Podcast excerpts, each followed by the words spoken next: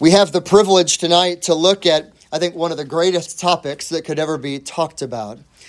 And yet it's really sad and I think revealing of the tragic state of the church at large that this is one of the most neglected topics that is talked about or practiced. It is the topic of the prayer meeting. You're here for the prayer meeting, so I'm preaching to the choir. But nonetheless, I picked a topic because I love it. And we can't teach on it enough. And I hope that it will spark more conversation. I hope that we can encourage one another and talk with one another and encourage those in our church family to think and consider and ponder deeply the importance of the prayer meeting.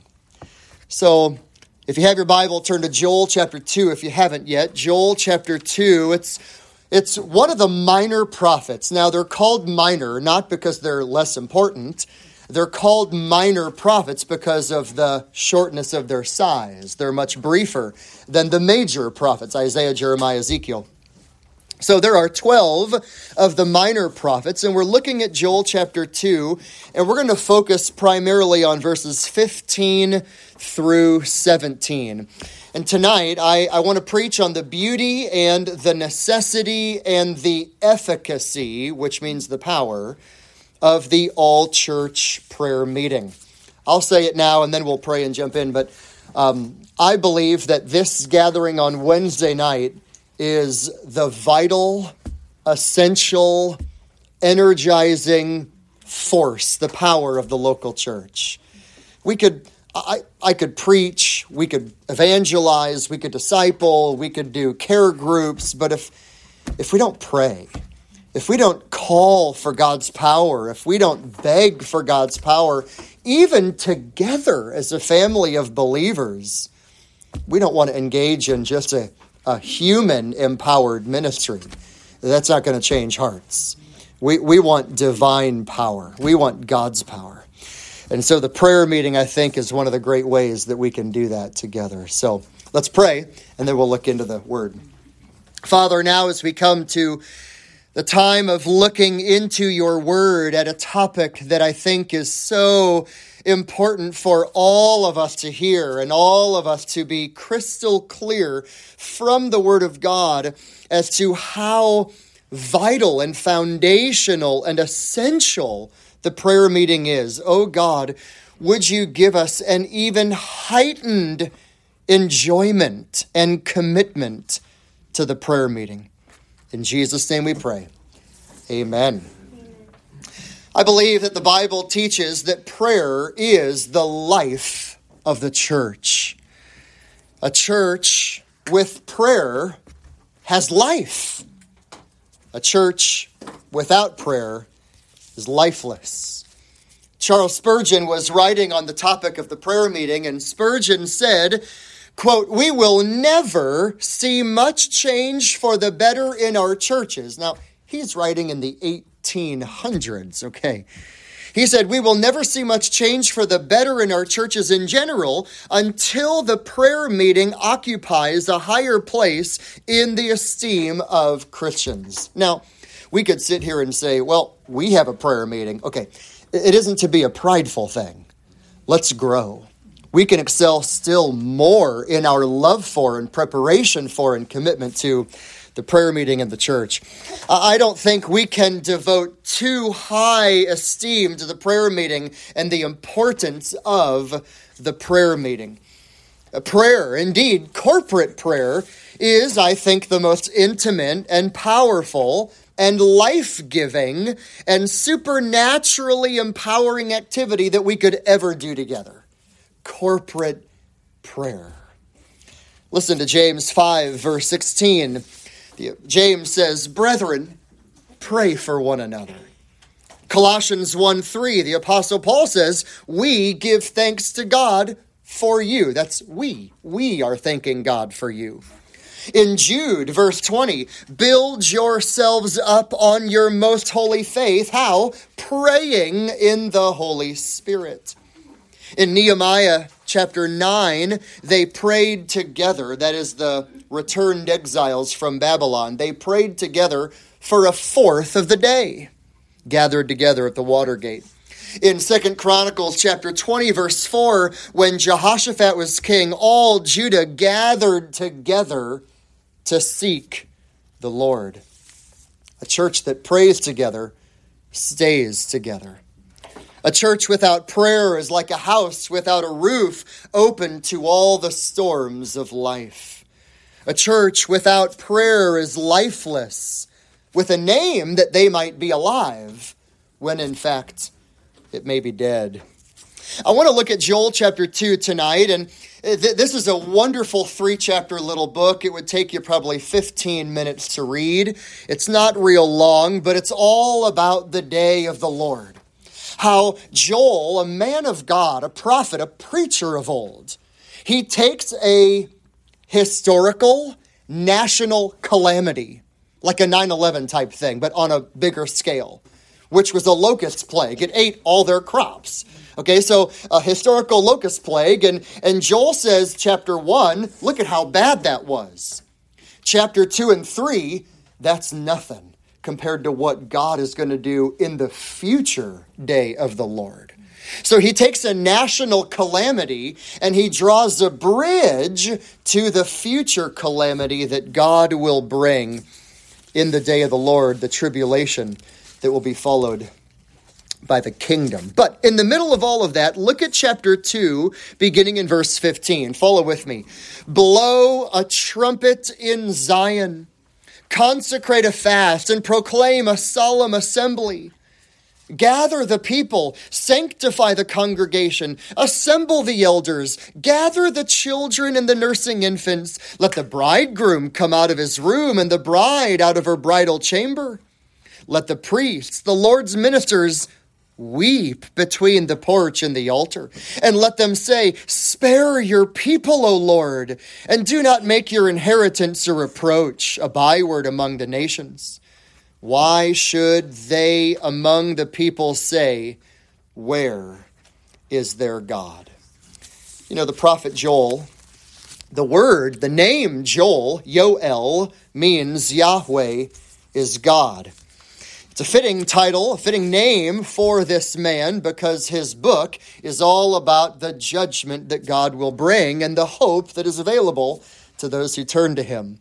And even though God will judge Israel for her apostasy with a locust-like devastation in the future, God will surely bless his people greater than they have ever known before.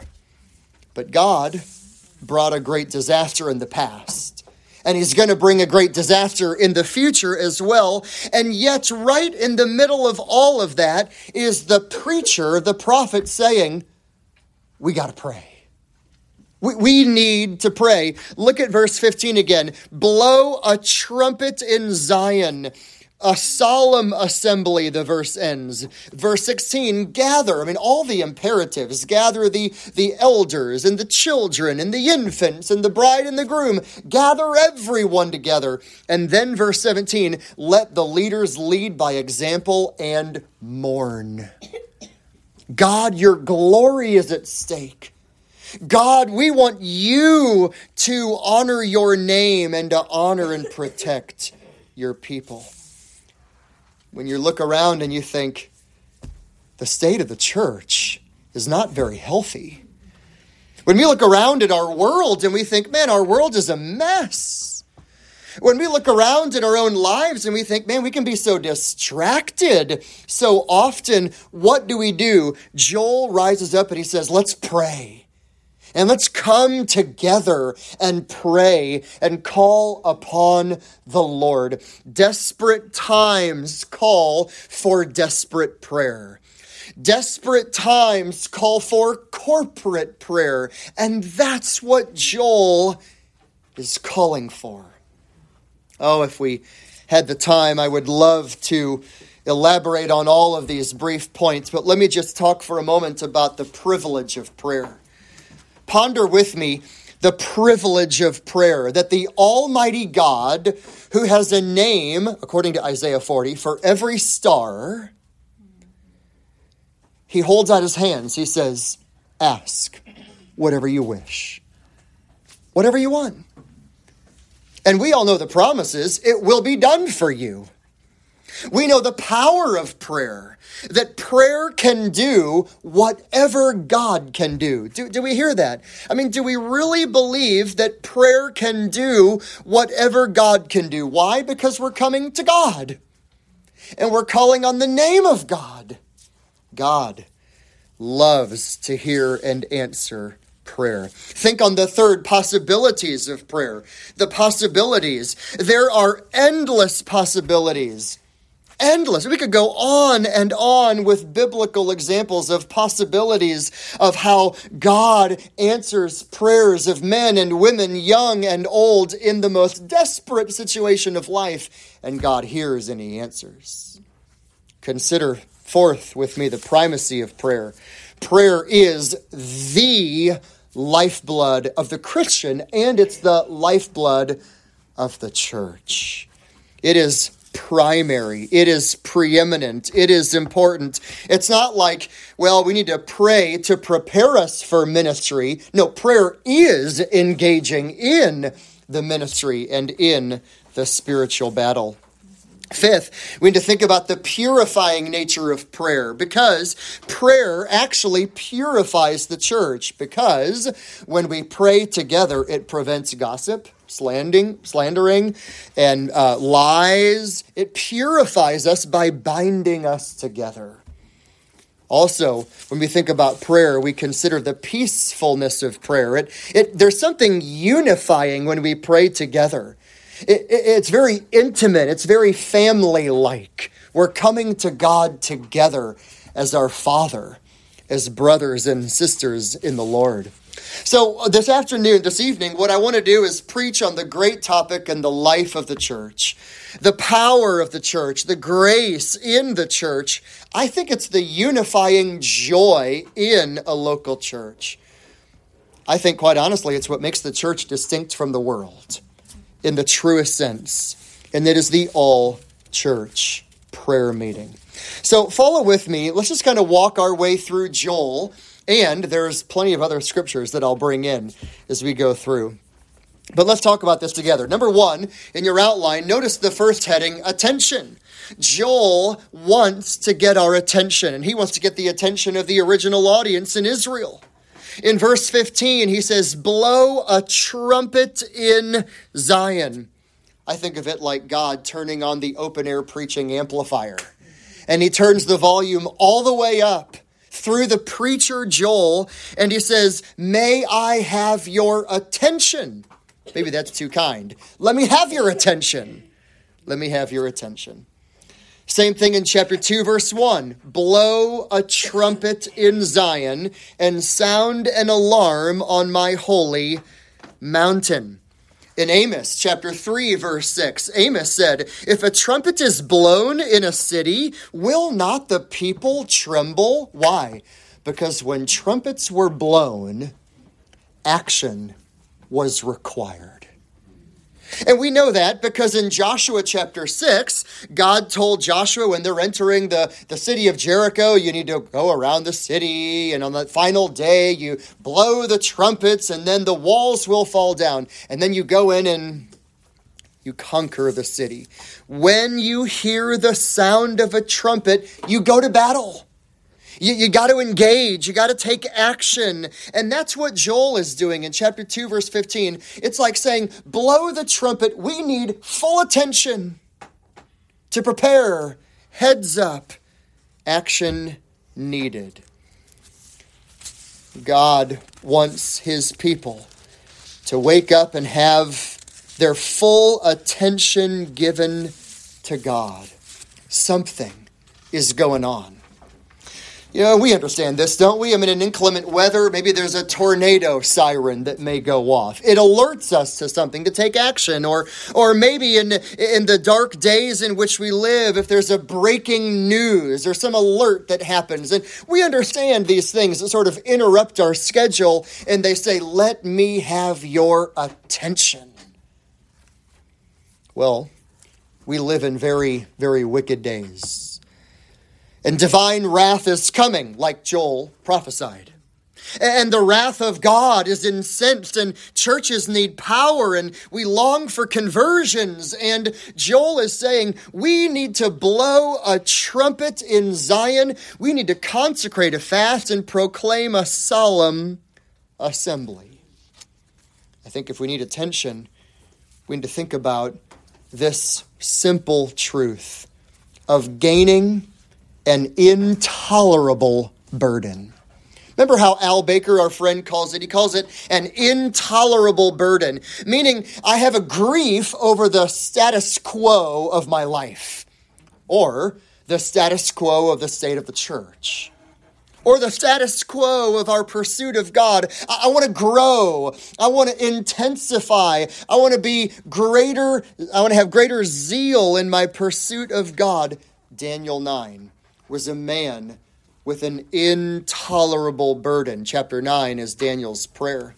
Ezra chapter 9, Nehemiah chapter 9 is a very intense prayer to God.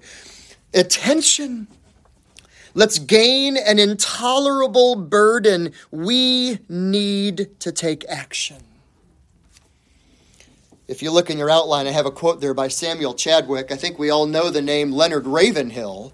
Samuel Chadwick was the discipler of Leonard Ravenhill. And Chadwick said this, "The one concern of the devil is to keep the saint from praying.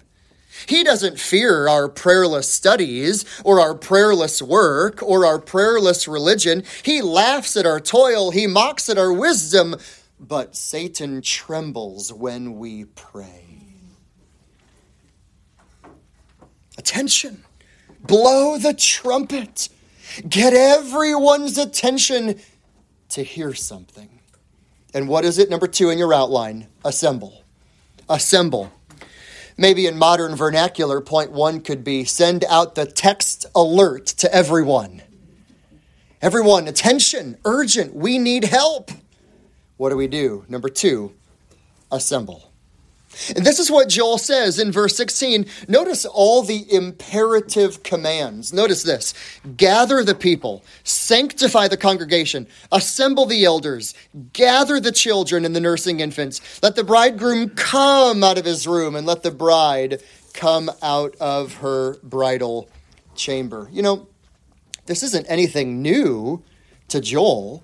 In fact, the Old Testament says a lot that God has called the congregation to gather. For example, Leviticus chapter 8, verse 3, when God was instituting and beginning the priesthood through Aaron and his sons, God said, assemble all the congregation at the tabernacle.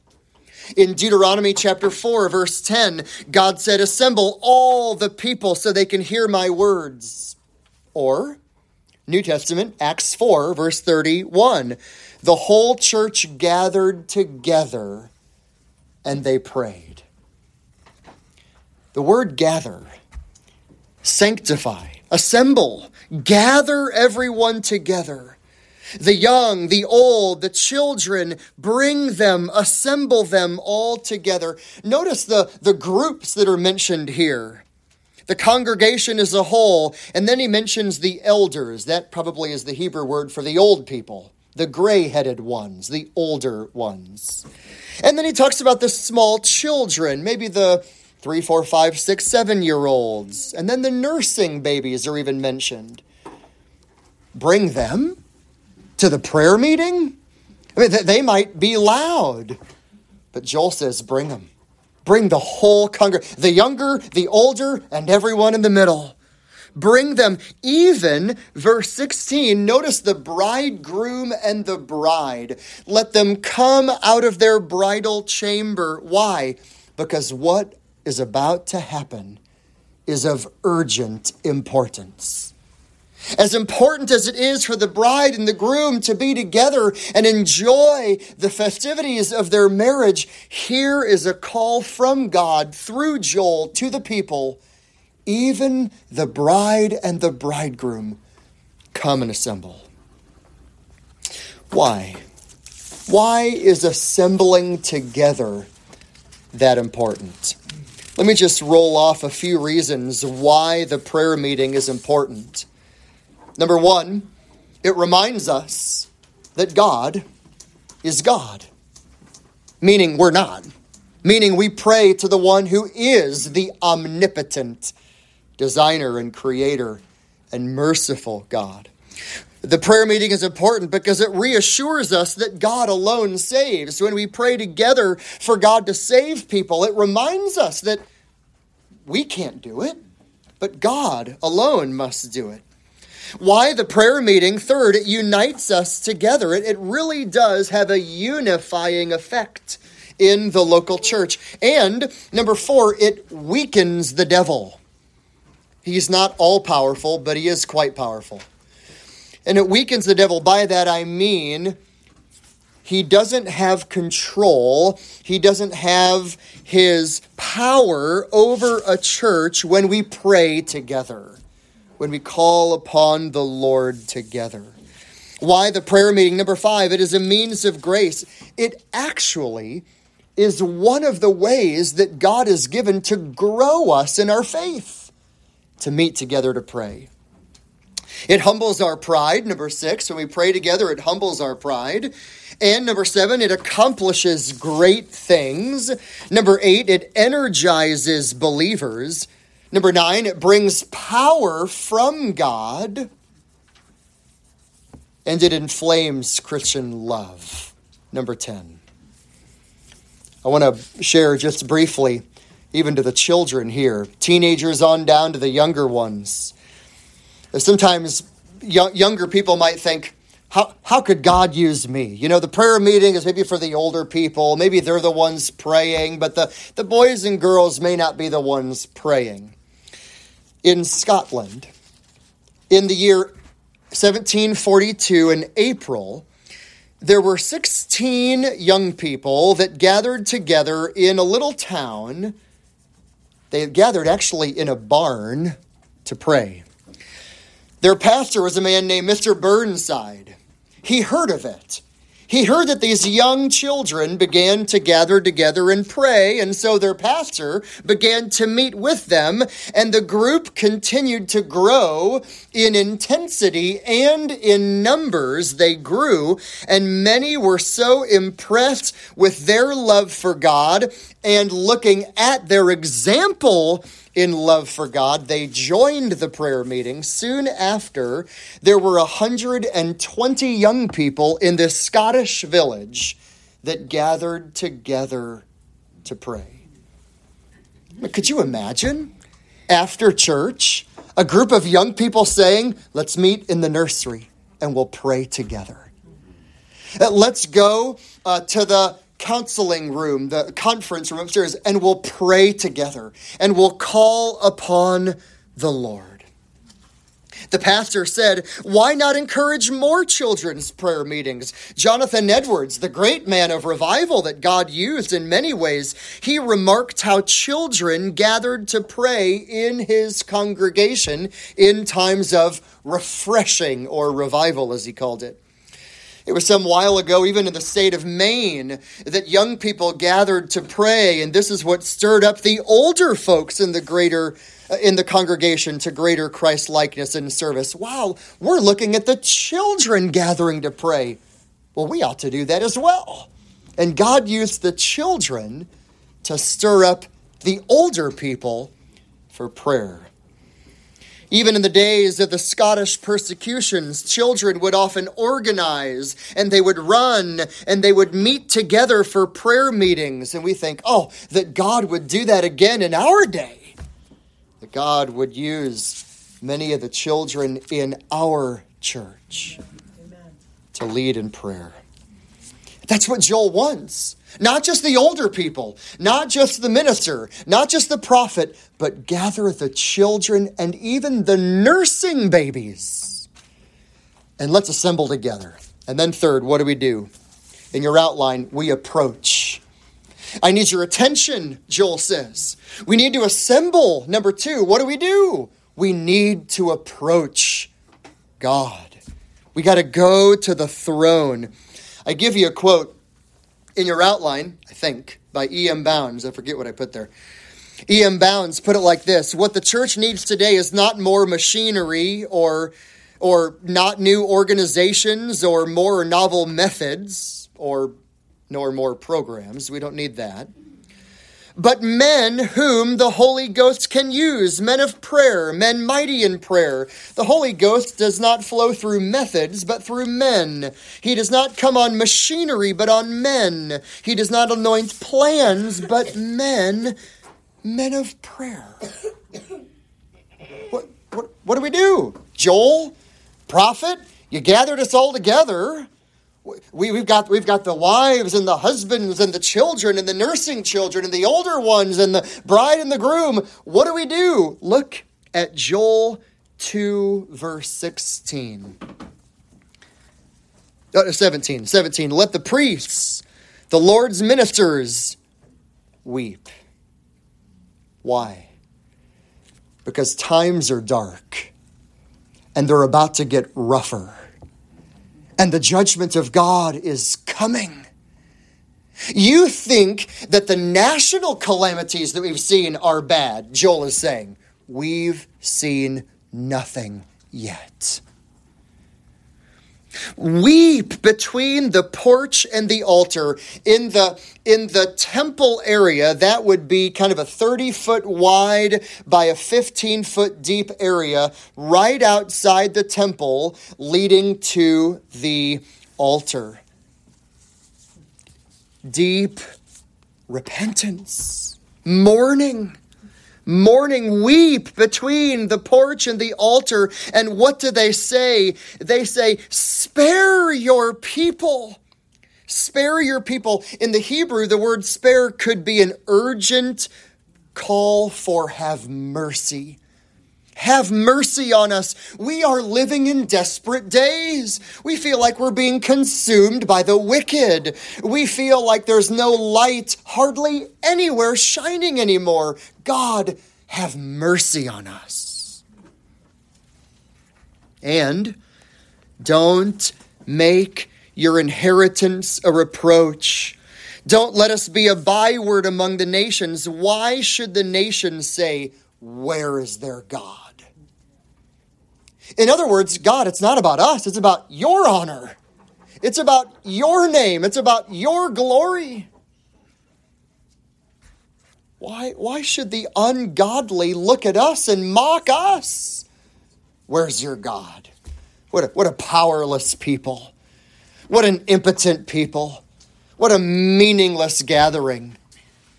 Rather, it's like Joel saying, God, for the sake of your name and for the sake of your glory, God, act and have mercy on us so that when the world looks at us, they think there's something different about that group. There's something that happens to those people when they meet together. When we pray, we approach the throne of grace. When we pray, we entreat the glory of God. When we pray for the advancement of the gospel. Or, as I've been learning, the Christians of old did not pray for things. They prayed through things. Meaning you pray until it happens. You pray it through. You don't just pray once and then stop. You pray on, and you pray through until God hears and answers that prayer. We pray for a revival from heaven. We intercede for the church of God. You see it there in your notes. I suppose we could summarize the prayer meeting. What do we do and what do we pray for? In three simple ways. We pray, number one, for the glory of God. We pray, number two, for the good of the church. We pray, number three, for the conversion of the wicked. I do find it intriguing when you read Luke chapter 11. When Jesus is praying publicly, one of the disciples comes to Jesus and they say, Lord, teach us to pray. Nowhere in the record does the disciple say, teach me to preach like that, or teach me to be an administrator like that, or teach me to be whatever, an innovative, creative leader. No. Teach me to pray. Teach me to pray. Now, real quick, take your Bible and go to Acts chapter 1. I want to take a few minutes with you, and I want to do a jet tour blitz through the book of Acts. And I want to show you how important the prayer meeting is in the book of Acts. So we're reading Joel, and you think, Joel was written such a long time ago. That's Old Testament Israel. True. But if he was living in desperate days, how much more are we living in desperate days? And if God raised up the man Joel, say, let's gather together and pray, how much more do we need to gather together and pray in the church as well? And that's what the book of Acts teaches us. You know, we might call it the Acts of the Apostles, or maybe more appropriately, the Acts of the Holy Spirit working through his people as they pray. So follow with me just quickly. Acts 1, verse 14. After they pick the 12, or they mention the 12 apostles, and they're praying for the one to replace Judas. Verse 14, these all with one mind were continually devoting themselves to prayer, along with the women and Mary, the mother of Jesus, and with his brothers. They're praying together. Look at verse 24, near the end of the chapter. And they prayed, and they said, you, Lord, who know the hearts of all men, show to which one of the two you have chosen to occupy the ministry. That's the prayer meeting. They're praying together. Look at the end of chapter 2, Acts 2:42. At the day of Pentecost, when the thousands were added to the believing number, verse 42, they were continually devoting themselves to the apostles' teaching and to fellowship and to the breaking of bread and to the prayers. Look at chapter 3, verse 1. Now Peter and John were going up to the temple at the 9th hour, the hour of prayer. What were Peter and John doing? They were going to corporate prayer. They were going to pray in the temple with the believers. Look at chapter 4, one of the great chapters on the prayer meeting, Acts 4:23. Acts 4:23, Peter and John have been beaten, and they have been imprisoned, and then they were released, verse 23, and they go to their own companions, and they report all that the chief priests and the elders had said to them, and when they had heard this, they lifted their voices to God with one accord, and they said, O Lord, it is you who made the heavens and the earth. Look at verse 31, Acts 4:31.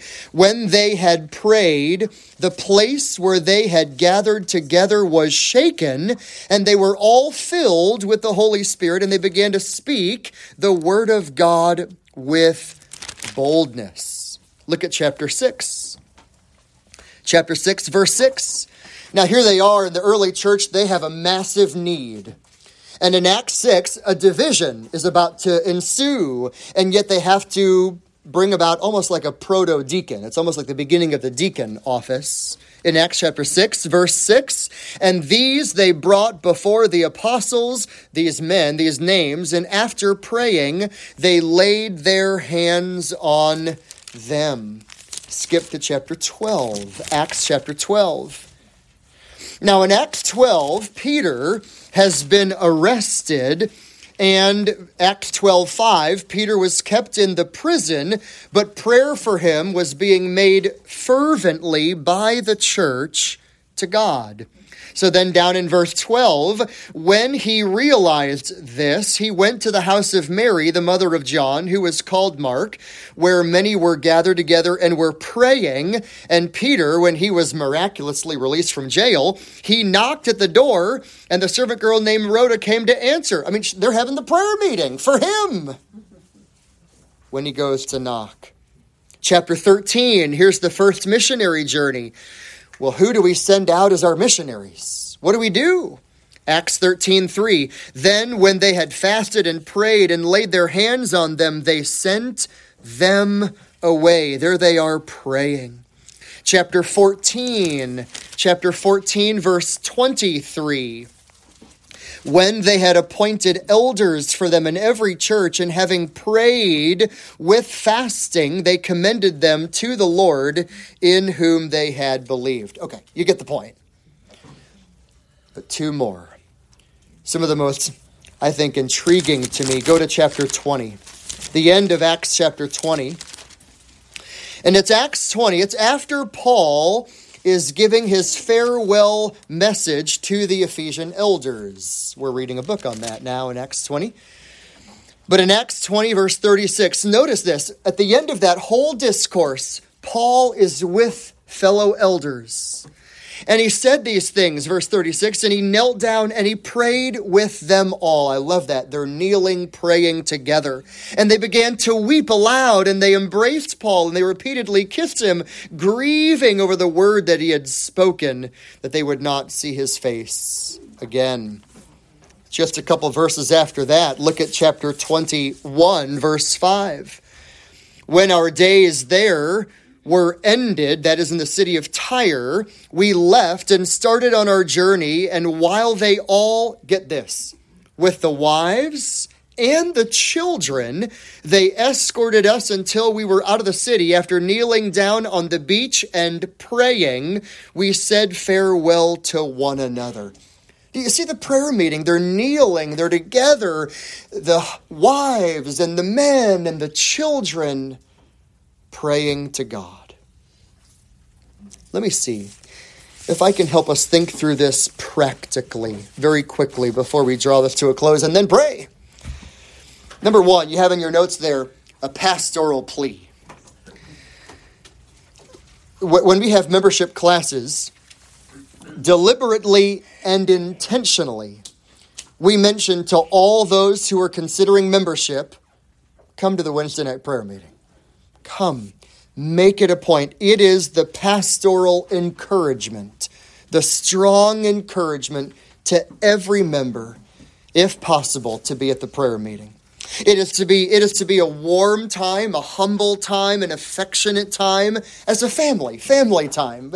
We're not here to debate. We're not here to compare. We're not here to compete. We're here as a family, coming before God together. We can pray for things great, and we can pray for things small. We can pray genuinely from the heart. Some particulars, even when we pray, we can keep prayer short. God is not impressed with our long prayers. We can keep it short. They don't have to be formalistic, but they can be full of passion and full of life. They don't have to be vague and unspecific, but neither should they be overly personal. But it's not about being prideful. It's not about being heard in front of people. It's heartfelt. It's warm. It's encouraging with one another, like a family. So let me give you, number two, in your outline, some encouragements. I think one of the ways that we can support the prayer meeting is by, number one, prayer ahead of time. And then number two, our attendance and presence at the prayer meeting to show its importance in our lives.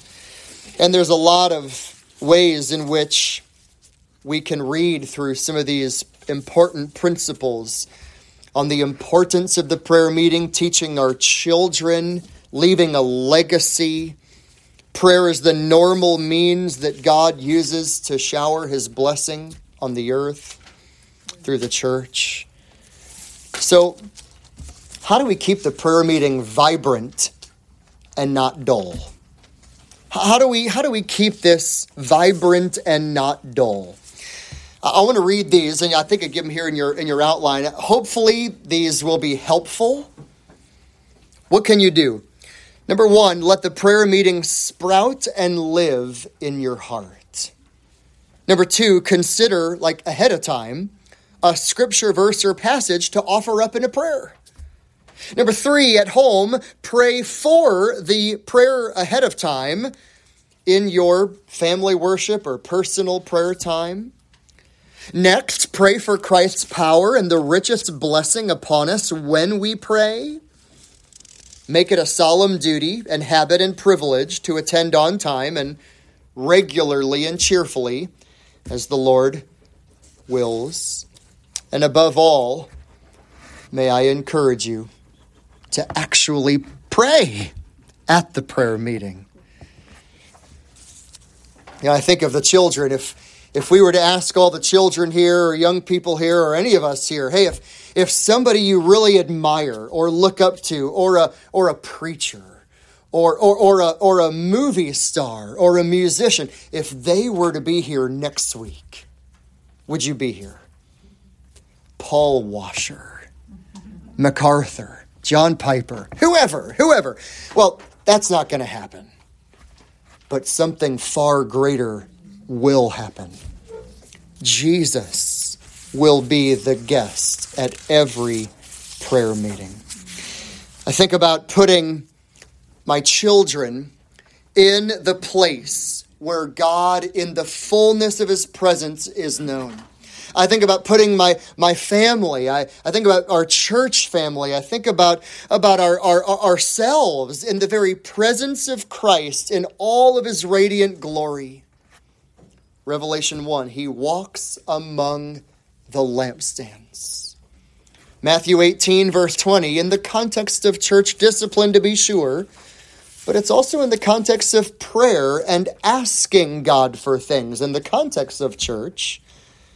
He says, I am there in their midst when they pray. I think we do well to remember the importance of the prayer meeting. So, I'm done. We can preach on the prayer meeting. Let's engage in prayer and actually pray.